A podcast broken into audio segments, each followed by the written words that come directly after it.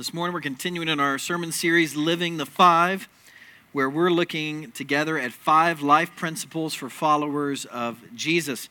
And a couple weeks ago, we, we kicked it off and talked about the first principle you can't do life alone, how we were created for connection and for relationships with God and with one another. Last week, we talked about how growing people change, how God meets us as we are, loves us as we are, but by the power of His Holy Spirit at work in us, wants to create a new heart, new desires, wants to make us more and more like his son, Jesus Christ. And today we're going to look at the third principle, and that is this saved people serve people.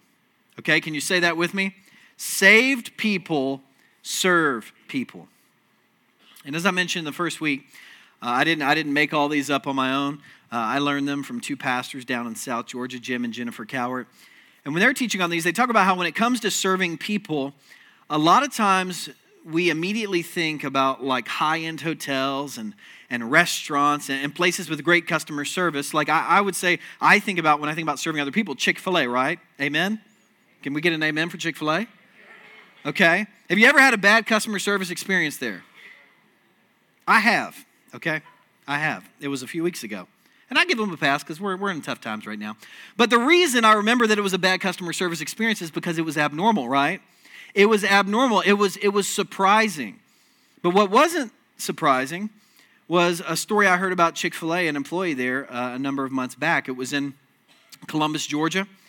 And he was in the drive through. Somebody was coming through in their car. It was a father with a child in the back. And all of a sudden, they realized that the child was choking choking, kind of holding on for, for, for life. And the Chick fil A employee realized what was going on. And what did he do? He ran around the vehicle, he opened up the door, he got some scissors, he cut the seatbelt off from around the child's neck, and the child began to breathe again, and the child survived. Right? The, the guy who did this uh, was this guy right here, Zach Kinsey, uh, Eagle Scout, who saw a need and immediately stepped into action and began serving.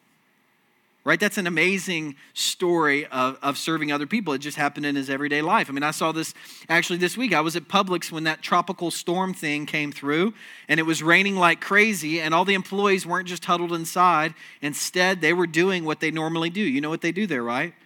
They offer to take your groceries out to your car and don't accept any tips. And they were doing that in the middle of this monsoon that was coming through town. They were serving people in an amazing way. And then uh, some of you might know that uh, my wife's birthday was yesterday. Happy birthday. So we went out on Friday, and I, when I made the reservation, I just put in one little spot my wife's birthday.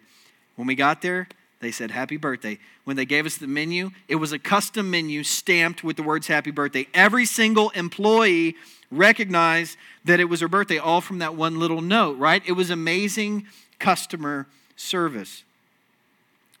And Jim and Jennifer, when they're teaching, they say, look, you know, it, it's great. And, and we love it when restaurants and hotels and all these places serve other people in these, these great ways. But really, the most amazing, the most extravagant, the most radical stories of serving other people, we shouldn't have to rely on all these other institutions to do those. Actually, they should be coming from inside the church.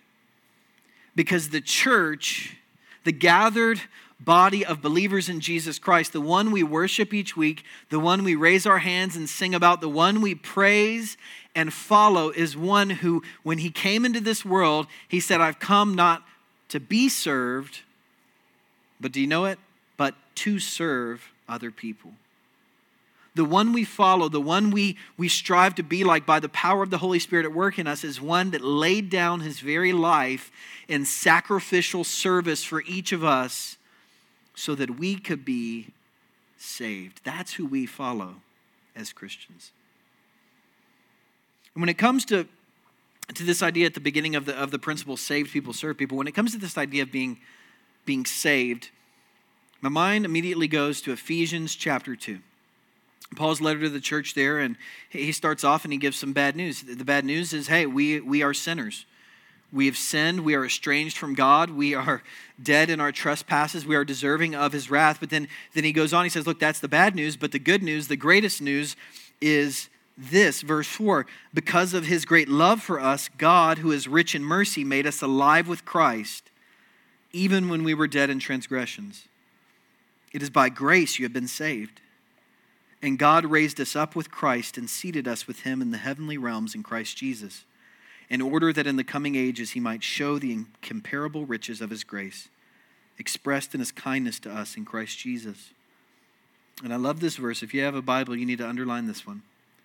He says, For it is by grace you have been saved through faith. And this is not from yourselves, it is the gift of God, not by works, so that no one can boast. Paul gives us a summary of the good news here. He, he says it's by grace that we are saved, it's by God's undeserved, unearned, unrepayable kindness, love, his power and presence in our lives that saves us. He says, Look, it is not our works that save us. It's not our works, it's the work of Jesus Christ, the finished work that he did for us on the cross. And we can never forget that when we're serving other people, when we're doing good, when we're, when we're loving other people. None of those things save us. It's the work of Christ that saves us, not our works. But a lot of times that's kind of where we stop there. We stop at this verse, but but in verse 10 he continues and he says we aren't saved by our good works, but we are saved for good works. So he says this We are God's handiwork, created in Christ Jesus to do good works, which God prepared in advance for us to do. I love the way the New Living Translation puts it. It says this For we are God's masterpiece. Think about that. You are God's masterpiece. We are God's masterpiece. He has created us anew in Christ Jesus so we can do the good things He planned for us long ago. Good things like serving Him and other people. Saved people serve people.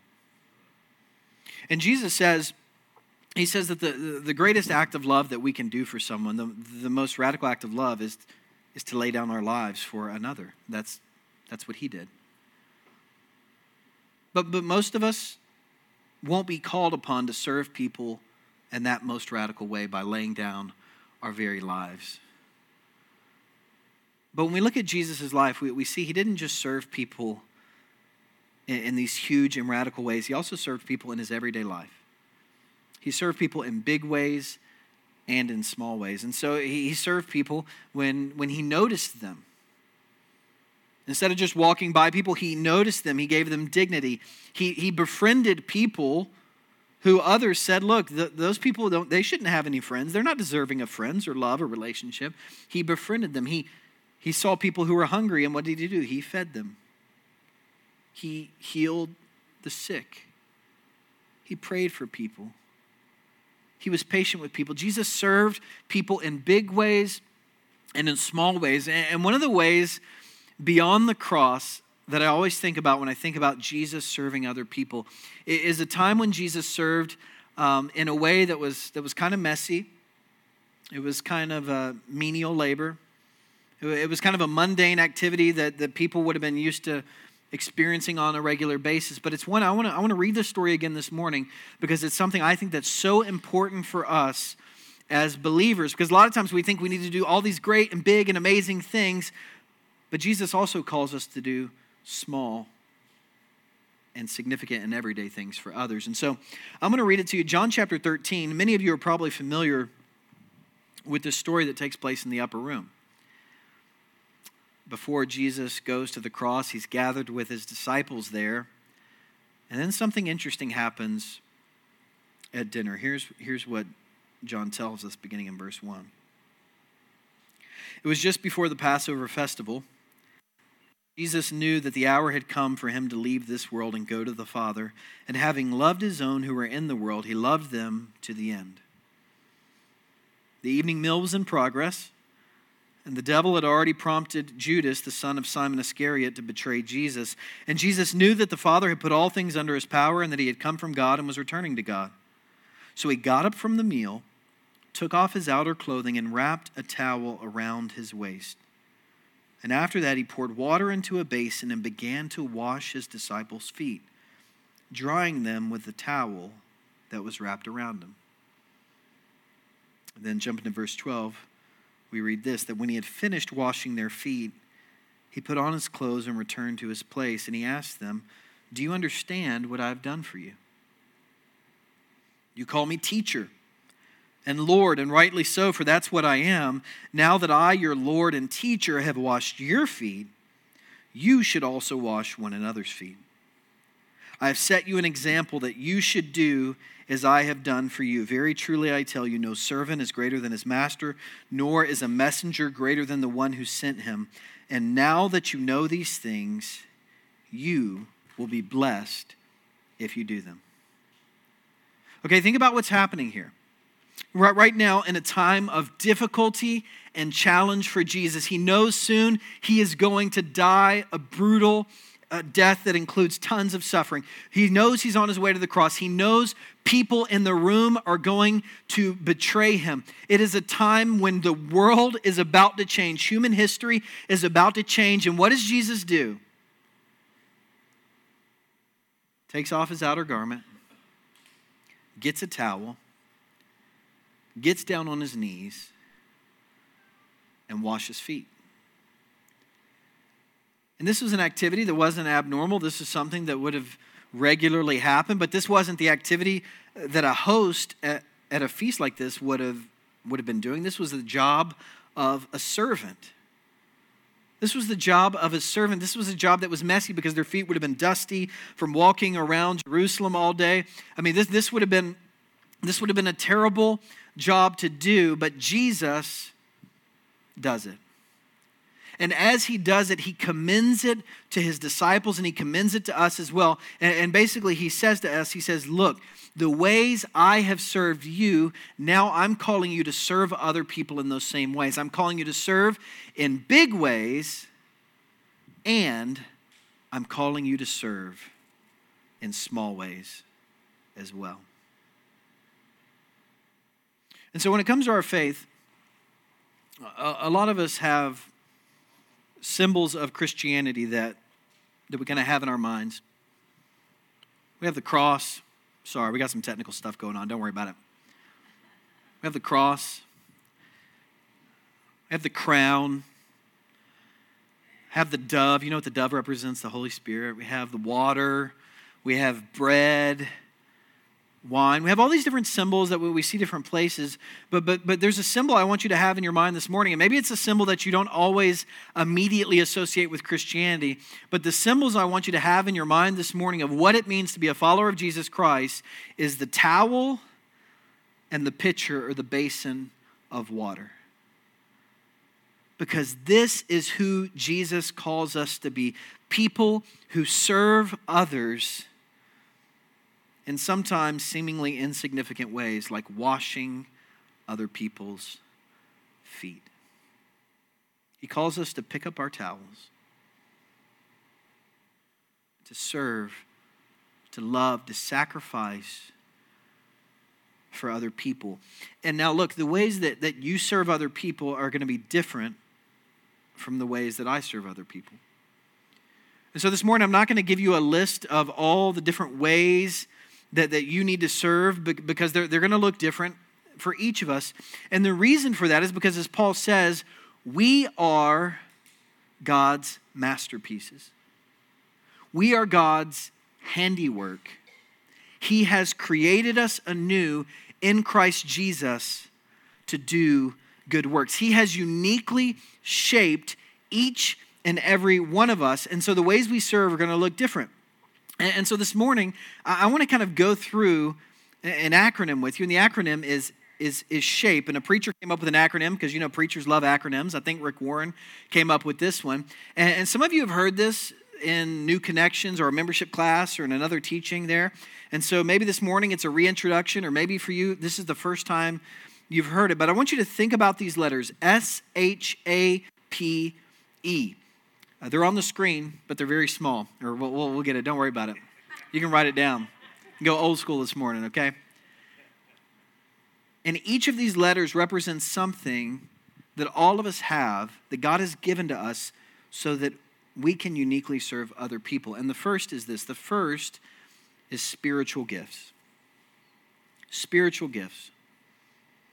Each of us who are saved, who have professed faith in Jesus Christ, when we do that, the Holy Spirit comes and makes a home in our hearts. And the Holy Spirit, when the Holy Spirit comes, it's like a good house guest. You know what a good house guest brings? A gift. And so the Holy Spirit comes and brings gifts to each of us, and these are spiritual gifts. And Paul writes about these in his letter to the Romans and, and some of his other letters. But in Romans chapter 12, he says this For just as each one of us has one body with many members, and these members don't all have the same function, so in Christ we, though many, form one body, and each member belongs to all the others. We have different gifts according to the grace given to each of us. If your gift is prophesying, then prophesy in accordance with your faith. If it's serving, then serve. If it's teaching, then teach. If it's to encourage, then give encouragement. If it's giving, then give generously. If it's to lead, do it diligently. If it's to show mercy, do it cheerfully. And, the spiritual gifts that Paul names here, these are just some of the spiritual gifts. Elsewhere in his other letters, he, he lists more. But what he's saying here is that all of us don't have all of these gifts. We each have some of these gifts, and there's no ranking in these gifts. It's not like some of these gifts are bigger or better than others. We need all of the gifts in the body of Christ. And, and just as a foot is needed, like an arm, we need everybody. We need everybody living out their spiritual gifts for the upbuilding of the church and for the blessing of the world. And so maybe maybe this is new to you that you have spiritual gifts. And one day I hope to do a longer a longer teaching series or sermon series on the spiritual gifts. But but if you're not familiar with what your spiritual gifts are, or maybe maybe it's been a while, I encourage you if you go online and type in spiritual gifts assessment, you can find uh, many different ways that kind of like quizzes you can take. You know, everybody loves those BuzzFeed quizzes. You can kind of find a little quiz you can take to help you get an idea of what your spiritual gifts might be. And what happens is when you begin to, to discern what your spiritual gifts are and you begin serving in ways that connect with those spiritual gifts, serving isn't, isn't drudgery anymore. Instead, serving is life giving. And it gives you passion, it gives you excitement. It, it, it's something you feel like you were created to do. So that's the first thing is spiritual gifts. We've all been given spiritual gifts by God. And the second is that our hearts have all been uniquely shaped by God. So it's spiritual gifts and then it's our hearts. When I'm talking about heart here, I'm not talking about a physical thing. I'm talking about our passions, our interests, our desires, those things that our hearts are drawn to. This is different for each of us. Somebody once said this one way to think about your, your heart and what it's drawn to is if somebody called you and said, I have some bad news and some good news. The bad news is that uh, your job is gone. Maybe that's good news for you, but the bad news is your job's gone. The good news is uh, all your finances are taken care of. Uh, you can't retire, but you still have to work, but you can do whatever you want for work. Whatever connects with your heart, your passions, your desires, you can do that all day, every day, and finances aren't an issue. What, what would you do? Think about that. What would you do? That can help reveal your heart. A lot of times our dreams reveal the direction our heart's moving in, but, but the opposite is also true.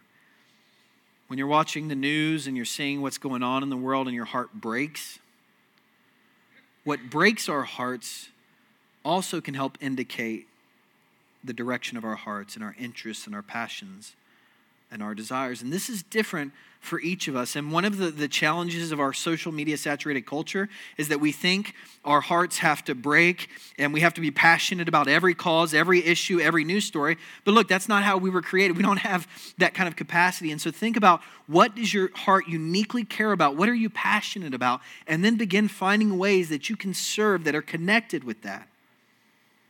So that's our hearts. And then A is abilities. Think about your abilities. This is like our natural talents. These are skills that we have, things that we might be good at. And so if you, if you think about even just people, people in our church, I'll, I'll give Daniel, who, who kind of helps switch cameras on our live stream and everything. You know, each week Daniel is up there serving, and he loves cameras and technology and tinkering and all that kind of stuff. Is that right, Daniel? Yeah. And so he's here every week. He gets here before I do on Sunday mornings, and he's getting it all set up. And, and, you know what? He has those natural abilities and affinities for all of that stuff. And so when he's serving in this way, it, it's kind of fun. It's fun. It, it, it's exciting because the way he's serving connects with his natural abilities. And so for you, it might be it might be cooking. It, it could be cleaning. It could be reading. It, it could be working on cars. Like, I don't know what your abilities are. And here's the thing that's interesting about our abilities a lot of times, we don't even realize what they are either because they're just natural for us. We just think, well, yeah, shouldn't everybody know how to do that? The truth is, no. A lot of people don't know how to do it. And so I found with our abilities, one way you can begin to discover this, and really your whole shape, is to talk to people who know you and care about you and say, Look, what are my abilities? Like, what am I good at? I don't even know. I don't think I'm good at anything. Just say that. And they'll say, Well, you're good at this, this, this, and this. Things you probably never even realized because they're hard to see for ourselves. But our abilities are something God has given us that can help us serve other people. And then there's, there's P, there's our personalities. And sometimes as Christians, we think we have to like check our personality at the door when we come to church, and that like all Christians should have the exact same personality. That's not true. And so, if your personality is like you're an introvert and you like a few close relationships and you don't like talking to strangers, you know what? Being on a street evangelism team in Midtown Atlanta, passing out pamphlets to people is not a good place for you to serve. You're going to be miserable. And the people you're talking to are probably going to be like, You are super awkward, okay? Like, I don't know what this is. Okay, so look, maybe God's calling you to share your faith with, with a smaller group of people, like your close, intimate friends. You know, some people thrive on, on change and new stuff all the time in different directions. Other people thrive due to their personalities in, in, in, kind of ministries and areas that are, that are more regular, more structured, maybe, maybe lists. Maybe you love working with people. Maybe you love working with paper and Excel spreadsheets. Like you have to think about your personality and what energizes you and, and then find ways that you can serve areas of different ministries that connect with that. There's our personalities. And then there's our experiences. There's our experiences. Whether you're old or whether you're young in here, we all have unique life experiences. And so, those, those moments in your life when you think about the best experiences in your life, the ones that you wish you could replay or, or, or live again, like God wants to use those experiences as you serve other people and the wisdom you've gained and the, the knowledge you have. But, but God also wants to use the bad experiences in your life. I'm not going to sit up here and say that, that God sent all those things into your life so that you'd be a better servant. I'll say this that a lot of the stuff that's happened to people in this room has been ungodly, evil, abusive, terrible. Hasn't been God's will. But God still wants to take those experiences. And He wants us to place them in His hands and He wants to redeem them. He wants to redeem them and use them for good in this world. And so, if you think about the highest and lowest experiences of your life, you think about maybe a divorce. Maybe God could use that experience to help shepherd someone else going through something similar. Think about losing someone you love and grief and loss and how God can use that experience to comfort someone else. Think about great vocational experiences. Maybe you've been in leadership at the top of a company, and God wants to use that gift of leadership and all that experience here in the church or in the community. Think about your relationships, your relational experiences, your, your, your school experiences. God wants to use all of our experiences as we serve other people. And so as you step back from, from this big idea, this, this idea that we are uniquely shaped by God, and you, you think about your spiritual gifts, your, your heart, your abilities, your personality, and your experiences, God wants to use all of that for His good and for His glory in this world. As you serve other people, He wants to use every part of you. He wants to use every part of you. And when you're serving out of your unique shape, you will begin to thrive, and serving will become a lot easier for you in your everyday life. And I can promise you, after, after walking with, with Christians uh, through many years of life, I can promise you two things as you serve. I can promise you two things. Number one, you will bless other people. And number two, you will be blessed in the process as well. And I can promise you the first one, you'll bless other people because I've been the recipient of, of people serving me in this church. I, I, I've been the recipient of many blessings. I think about Donna Lummis. When we first moved here, she brought flowers to our house. You know, when you move in and it's just like a blank palette, you have nothing? And like those flowers on our front porch just like beautified our house and made us feel welcome. She has the gift of hospitality. Think about Melinda Maddox. Some of you know her. She loves cooking and she's cooked many meals for many of you. When Patrick was born, she brought a meal to our house. It was delicious. Marlene Torres, she'll send me texts of encouragement, right? I've been the recipient of, of blessings as people have served me. When we serve other people, we bless them. And, and there's also this that, that we will be blessed as we serve other people as well. And if you've ever been on a mission trip, you've experienced this at a high level, and you say, you know what? I was more blessed than all the people I was serving because when you're serving out of your shape, you will feel alive, you will feel joy, you will feel purpose, you will begin to feel fulfilled. So I can promise you those two things. You will be blessed, and you will be a blessing. And so, in closing this morning, uh, we want to help you begin to figure some of this stuff out. Because when it comes to our shape and the ways that God has shaped us, a lot of times we think this is like a pen and paper exercise, that if we, we just take a few hours and, and, and journal everything out, that, that we'll get a clear picture, and that's helpful. But a lot of times the way we discover our shape is not through pen and paper, but it's, it's through a towel and a basin of water. It's through serving other people. It's through getting connected and serving and seeing how we come alive.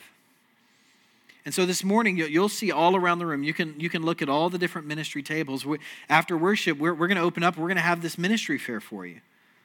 And we're going to have all these different ministries that are serving people, some of them inside the walls of the church, some of them serving our community, some of them serving the world. And we want to encourage you to go to each booth and, and to get to know what's going on here in our different serve teams and our different ministry teams.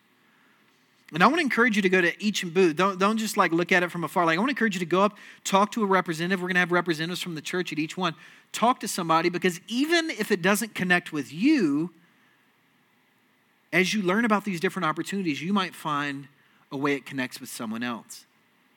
And so you might say, "Oh, you know what? I I, I saw this. Uh, I saw this thing for the prayer team. Did you know? I know you love to pray. Hey, that might be something you, you'd be familiar with." So we're going to encourage you to go to each and every booth, talk with the representatives, learn about what's going on, and uh, you know we're going to incentivize it a little bit as you talk with them. Uh, they're going to give you a ticket, and uh, after worship, we're going to have a little box up here, and we invite you to write your, your name on the back of the tickets, put them in in the bucket here, and then we're going to do some drawings for prizes. It's a fair, right? So we got some big stuffed animals. We, we have uh, some Harvest Point swag. We have some fun things for you. So, so they're going to give you tickets. Uh, you can put them in here, and then we'll, we'll draw some prizes after worship. We're going to have snow cones, popcorn, drinks out there. And, and we're doing all of this so that we can help you serve other people. Because this is something like we talked about the first week. You can't do life alone. Jesus doesn't always want us to serve alone as well. We're the body of Christ. We're called to serve together. And so I hope you'll, you'll make it a priority to stay after worship this morning for a few minutes, get to know some of the stuff going on here. And as we do that, would you pray with me? And, and let's ask God to continue to bless and expand our ministries and help us continue to serve others. Heavenly Father, we, we thank you for this day. We thank you for the good news that you have saved us, not because of our good works, but because of the finished work of Christ on the cross. We thank you that there is no one else like us. We are your masterpieces. And we pray this morning that you would help us begin to discern, begin to see the unique ways that you've created each of us. And, and God, we pray this morning for, for divine conversations, for divine moments as we're, we're talking with different ministries and getting to know some different things. God, would you, would you stir in our hearts? Would you do something new? Would you, would you help us see opportunities that we've never seen before? God, would you use other people to speak to us, to encourage us, to help reveal the gifts and the abilities and the talents you've given to each of us this morning? God, help us always remember that it's not about us. We're not here to be served, we are here to serve other people. So help us by the power of your Holy Spirit walk in the way of your Son, Christ Jesus. Help give us the strength to pick up our towels, to pick up our pitchers, and to serve you each and every day of our lives. We ask this in Christ's holy name. Amen.